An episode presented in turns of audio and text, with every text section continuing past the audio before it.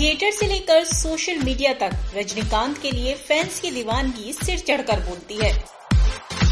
उनकी कोई भी फ़िल्म रिलीज़ हो, उससे पहले फैंस में रजनी फीवर चढ़ जाता है। सड़कों पर भी इसका असर नज़र आने लगता है।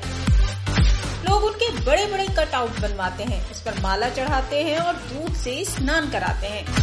कुल मिलाकर लोग रजनीकांत की भगवान की तरह पूजा करते हैं। और ये उनके फैंस का ही प्यार है, जिसके चलते रजनी ने संन्यास लेने के फैसले पर फिर से विचार किया। शिवाजी राव गायकवाड़ के नाम से जन्मे रजनीकांत ने अपना फिल्मी करियर 1975 में आई के बालाचंद्रा की तमिल फ़िल्म अपूर्वा रगंदल से शुरू किया था।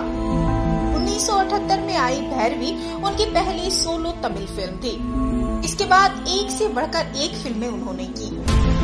उन्होंने जो शुरुआत की उससे तो हम सब वाकिफ हैं, लेकिन एक वक्त ऐसा भी आया जब वो अपने करियर के पीक पर इंडस्ट्री को छोड़ना चाहते थे।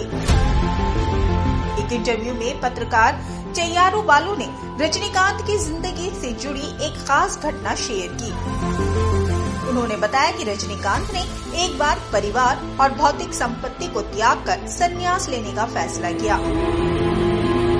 उन्होंने अपनी पत्नी लता को आश्रम में आध्यात्मिक सफ़र शुरू करने के अपने इरादे के बारे में बताया।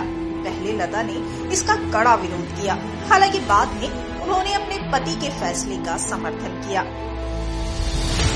लेकिन जैसे ही रजनीकांत के फैंस को इस खबर की भनक लगी उन्होंने हंगामा खड़ा कर दिया।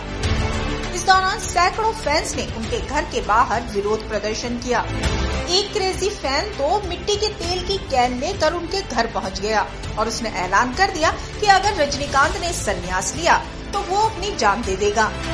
इन तमाम घटनाओं ने उन्हें अपने फैसले पर फिर से विचार करने के लिए प्रेरित किया। सुपरस्टार रजनीकांत ने अपनी बेहतरीन अदाकारी और अनोखे अंदाज से न सिर्फ़ साउथ इंडस्ट्री में, बल्कि पूरे देश में पहचान बनाई।